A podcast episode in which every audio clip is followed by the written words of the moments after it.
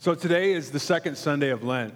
Um, we're going to continue this Bible journey through the, the, biblical stations of the cross. And when you sent me that email, uh, it, it reminded me, I grew up in the Catholic Church, and it reminded me of it was always ladies with the rosaries and going around Holy Week to each station inside of the church and praying those stations. It immediately brought back that, that image in my mind when I was a little kid. So, how do I take those images that I remember, they're still an important part of what we are in our faith. And those images, I never forget those ladies uh, as soon as he said that. And so this week, as we start to prepare for Lent, those images came back in my mind. And so, usually, what I do when I, I like to learn stuff is, um, gosh, I wish YouTube was around when I was in high school. We had to use these things called encyclopedias and scan stuff to actually read it, but they didn't have this thing called Google. So um, but YouTube is an awesome thing. And so I, I want to pull this clip. I want to watch this together. This is actually a clip from the Passion of the Christ depicting what we just saw or just read in the gospel reading.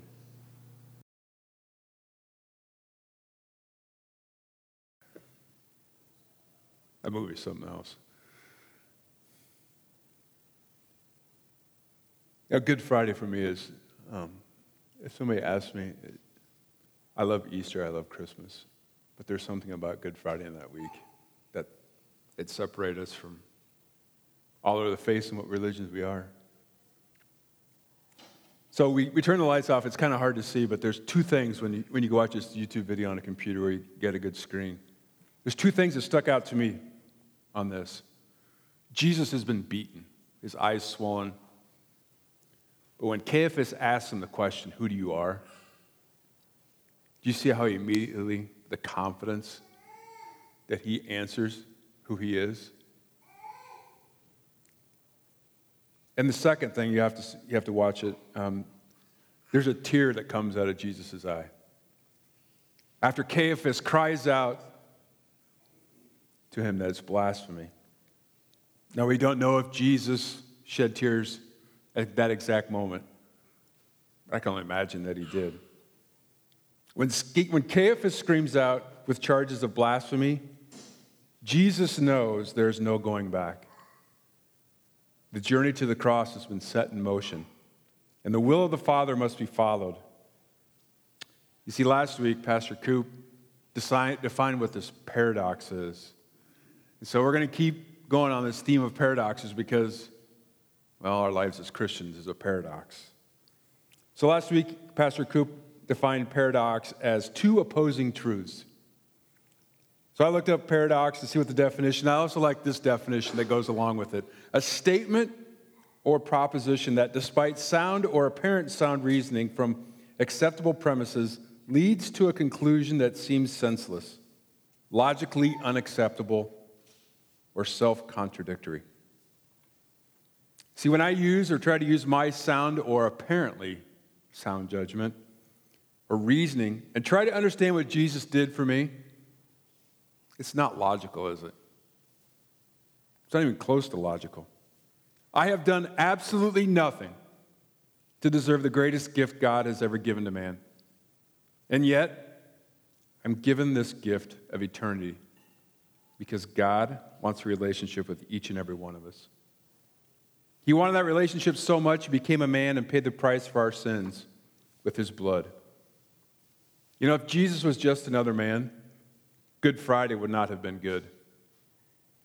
That Friday would just been another Friday. But Easter Sunday made Good Friday great.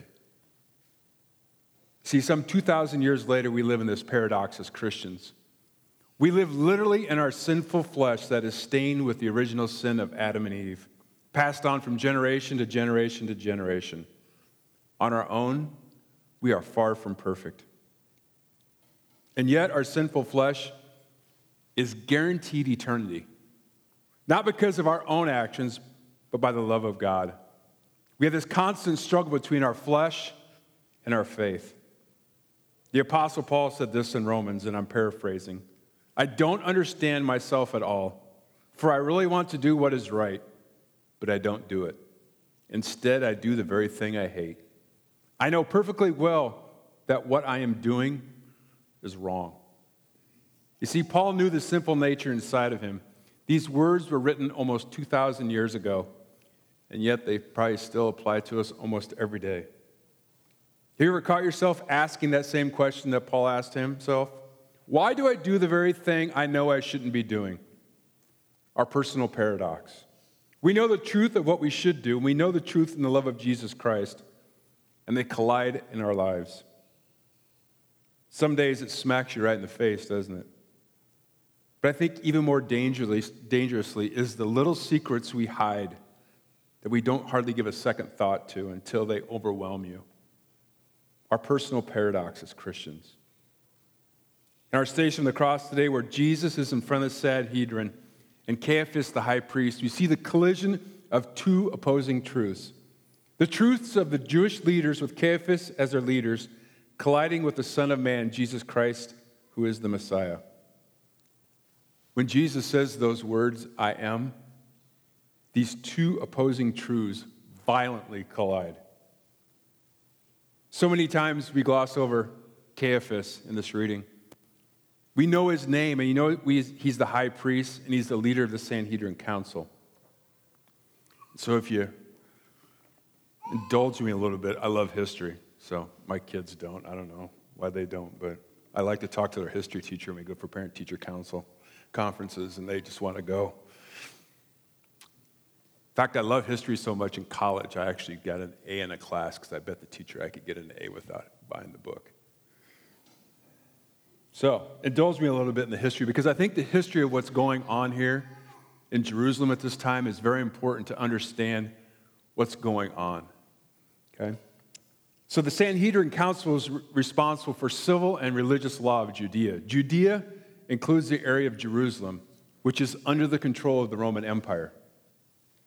Pontius Pilate is the Roman governor appointed by the Roman Empire to rule over this area. Pilate would have appointed the high priest, Caiaphas. So we can assume that Caiaphas and Pilate were pretty good friends, just like politics today, right?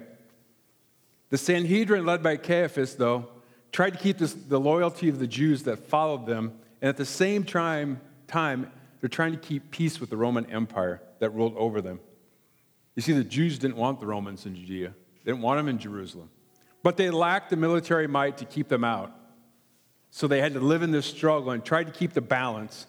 And this was not an easy thing for Caiaphas and the religious leaders to do. It was quite a political paradox at that time.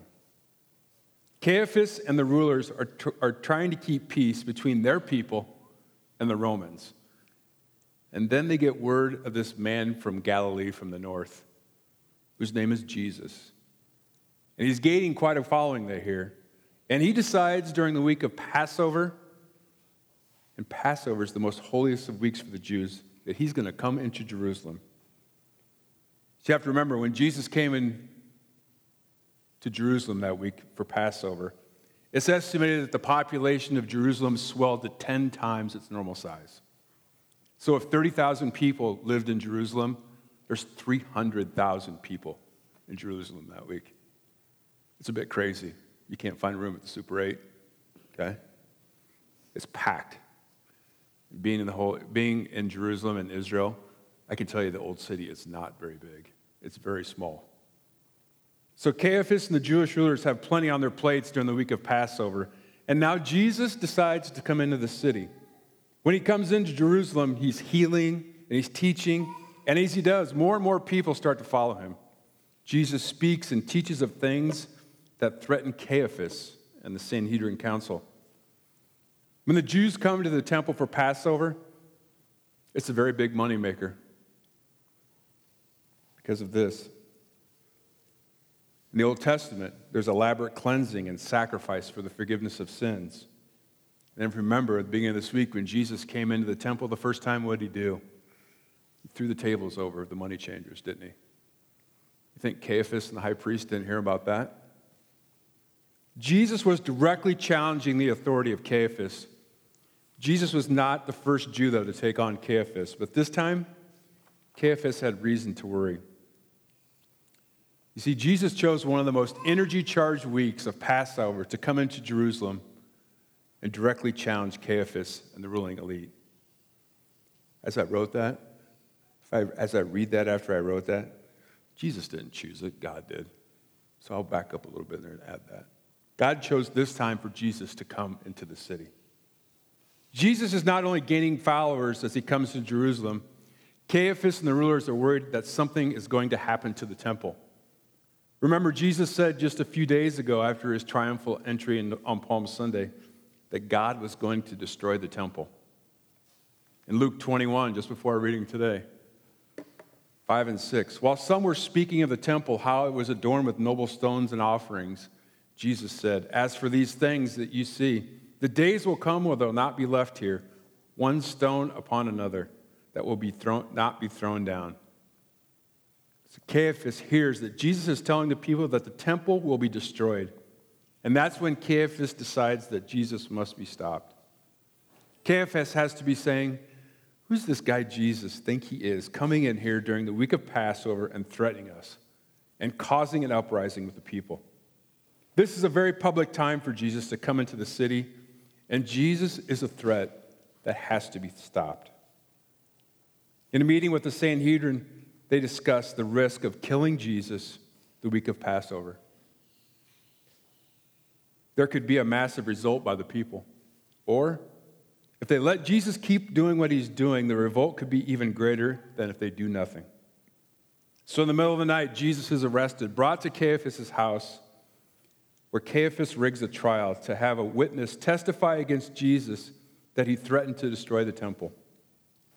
You see, in those days, a guilty verdict took two males to give similar testimony to convict Jesus. But the witnesses that Caiaphas brought forward, they failed miserably in provide, proving Jesus' guilt. So Caiaphas in our reading today goes directly after Jesus. Luke 22, 67. Our first we saw, Caiaphas says this If you are the Christ, tell us. If you are the Christ, tell us. As we saw in this video from the clip of the Passion, Caiaphas was right in his face, wasn't he? He was right up in his face. Tell us, admit it. I want the truth. That's what Caiaphas is telling Jesus.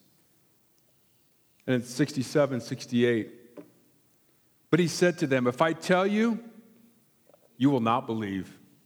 And if I ask you, you will not answer. Jesus does not directly refer to himself as the Christ until after his resurrection. And Caiaphas and the council didn't want an answer on Jesus' terms anyway, but would instead interpret it to their own means. Caiaphas and the council refused a serious discussion with Jesus as the Messiah, and their minds are made up. Now Jesus gives his answer.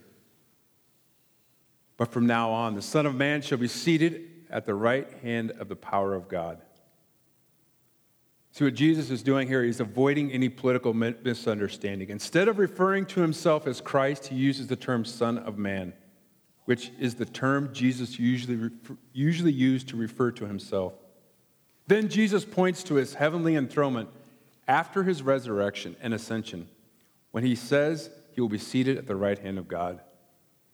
Caiaphas and the council, through their questioning, now have Jesus moving towards declaring himself as guilty by his own words, and therefore they don't need the testimony of witnesses. Jesus responds back in Luke 22 70, and he says this. So they all said, Are you then the Son of God then? And he said to them, You say that I am. You say that I am. When Caiaphas and the council hear the words, I am, they are completely and utterly struck to the core. Jesus not only admits that he's the Messiah, Jesus admits that he is God. Jesus admits that he is divine. Jesus is preaching and teaching many things people have never heard before. Jesus is, is questioned constantly by the religious leaders, and they try to prove him wrong. Jesus is doing what Jesus is doing is almost it's almost foreign to him, isn't it? It's so close to what they believe, but yet so different. But then Jesus says the words, I am. He's using the term for God that the Jews know and believe. In our reading today from Exodus, when Moses is at the burning bush and God talks with Moses, he said this Then Moses said to God, If I come to the people of Israel and say to them, The God of your father has sent me to you, and they ask me, What is your name? What shall I say to them? God says to Moses, I am who I am.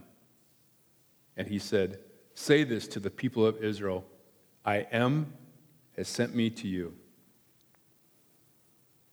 So after God speaks to Moses, Moses asks God a question as to who he is, and God refers to himself as I am.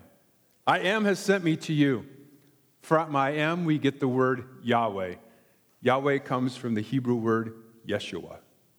Yeshua, Yahweh. I am, or Yahweh, is the name the Jews call God because that's what God told Moses. And now Jesus just said, I am. You see, the perceived truth of the Sanhedrin Council and Caiaphas has just collided with the truth of Jesus Christ. Today we know what the truth is, but there are people today that are still waiting for the Messiah. Jesus Christ was not their promised Messiah, they say. The Messiah is yet to come. Jesus Christ was not an opposing truth who was killed because he was perceived as a threat. Instead, Jesus was condemned to a death that was taken in our place. Jesus took the cross for our sins. Jesus took the cross so that my life, living in the paradox of the sinful flesh, I will end up in eternity with him. See, Jesus came to this earth solely to save each and every one of us. He gave all he had so we can live so we can have all, so we can have it all in eternity. And yet today so many still question Jesus. They put Jesus on trial and question the real intent of the man Jesus Christ. Caiaphas' questioning voice is still heard today. How about our churches today? Probably said this stat before, but I'll repeat it again. 30,000 different denominations of Christianity in the world. 30,000. If there's 30,000 people living in Jerusalem, that's one different view for every person living in Jerusalem at that time. 30,000 different views and interpretations of God's word. And instead of clinging to the, what is central to the faith, they debate, they listen to public opinion. They change their viewpoint or beliefs and argue back and, back and forth about what is wrong. With those who oppose their viewpoint, they hold, they hold tight to their opposing truth and they don't seek to understand those that oppose them. See, this past year, or this past New Year's Eve, I was able to attend Passion Conference in Atlanta, Georgia, at the Mercedes Benz Dome where the Atlanta Falcons play. I was a volunteer there. There were 65,000 18 to 25 year old college kids in that stadium for three days.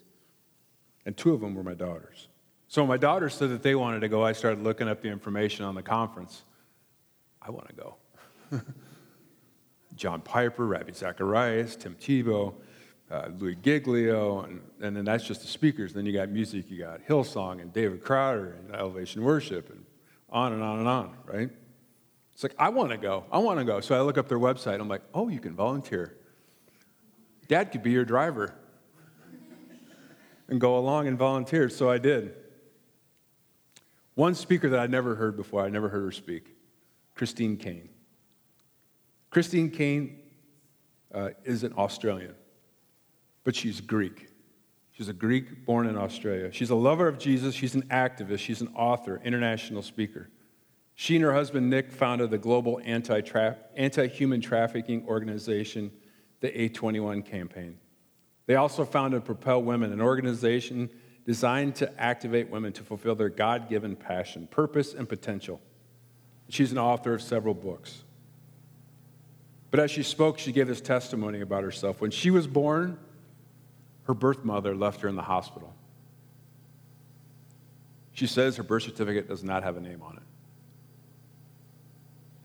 And then, after she was given to somebody to raise in foster care, being Greek in Australia, she was raised in what was equivalent of a government subsidized housing. And she was sexually abused by four men until the age of 12.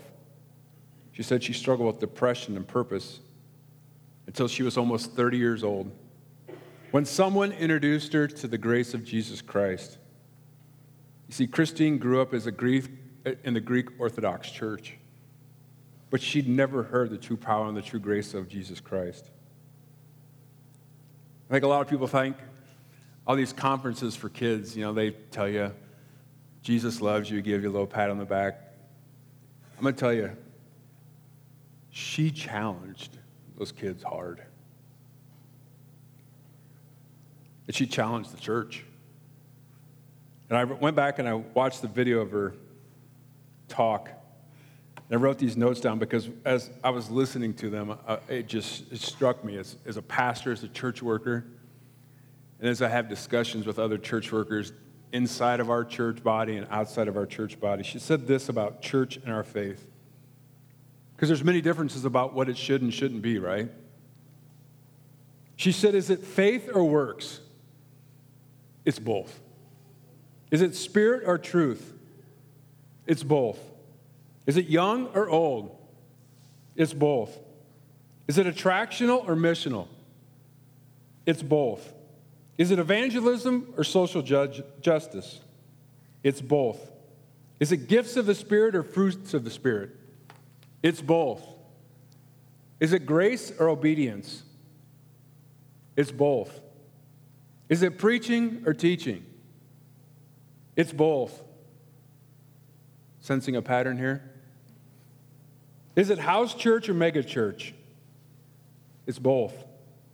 Is it theological, theo, uh, I hate it when I preach and my tongue gets in the way of my mind. Is it theological or practical? It's both. Is it heart or head? It's both. Is it this earth or new earth? It's both. Is it counseling or deliverance? It's both. Is it discipleship or outreach? It's both. Is it traditional church or contemporary church? It's both. Is it liturgical or non liturgical? It's both. Is it holiness or revel- relevance? It's both. Is it prayer or action? It's both. And she end by saying this The things we have used to divide us, we need to use to unite us. The things that we have used to divide us, we need to use to unite us. You know, as I was getting dressed this morning, I couldn't help but think about what Pastor Coop wore last week.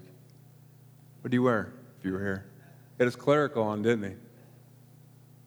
I don't own a clerical. I'm wearing Eddie Bauer today. My daughter works at Eddie Bauer. She gets a nice discount. You see, just as every church is different, almost every pastor is different, aren't they? Pastor Coop is different than me. I'm different than the next. You ever been to a church service that was the same in two different places. Usually there are some differences. Sometimes they're close to the same, right?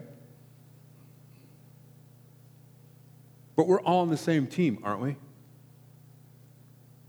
Sometimes we don't act like that.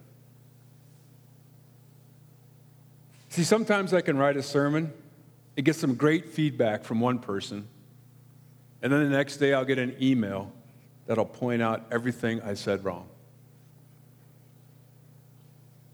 I just have to remember this that each and every one of us is on a faith journey.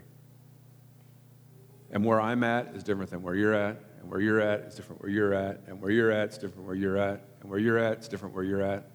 And today we're all up an hour earlier. Right?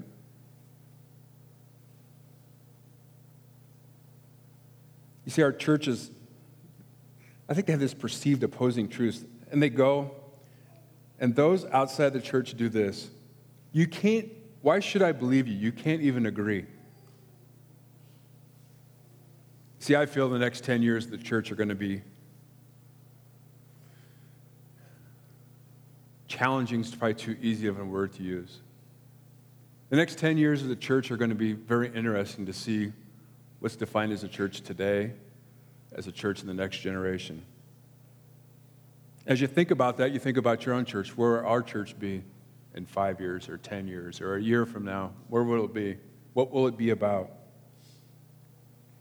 My prayer for, every, for as, as a member of this church is to take this time and focus on what God's church is and to live that in our daily lives. See, our daily lives, we have to admit we live in this paradox, don't we? Of recognizing our sinful flesh and following our Christian faith. So I admit it, we know the struggle, right? So, how do we live in this paradox? How, as Christians, do we live between the sinful flesh and the power of the Holy Spirit that's inside of us? One word answer is faith. It has to be faith. Faith is not produced by thinking it into existence. Faith does not come from your head. Faith comes from your heart. And from the heart, our faith fills our mind. I love the Apostle Paul. I can relate to him in so many ways. This is one of my favorite verses. It's from 2 Corinthians. We have this treasure in jars of clay to show that surpassing power belongs to God and not to us. If you garden and you have clay pots, what usually happens to clay pots if you drop them? They break, right? Sometimes you don't even have to break them. I mean, they just get fragile, they get brittle. Sometimes you pick them up wrong and they break.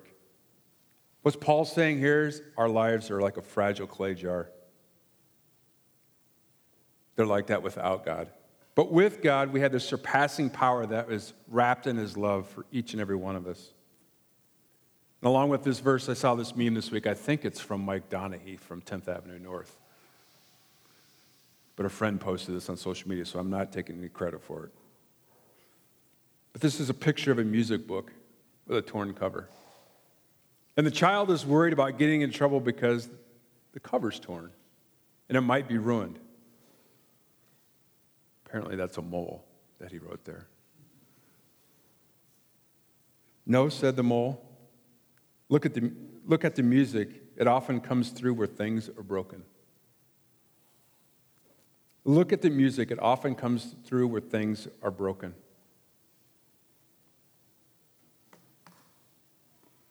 You see, God's love shines through the cracks of our imperfect lives. Never doubt God's ability to show his love through his brokenness, through our brokenness and tragedy.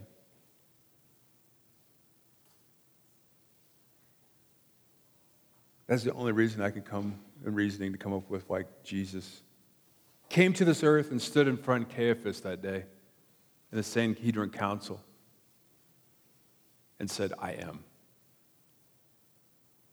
He did it for you, He did it for me. Let us pray. God, we thank you.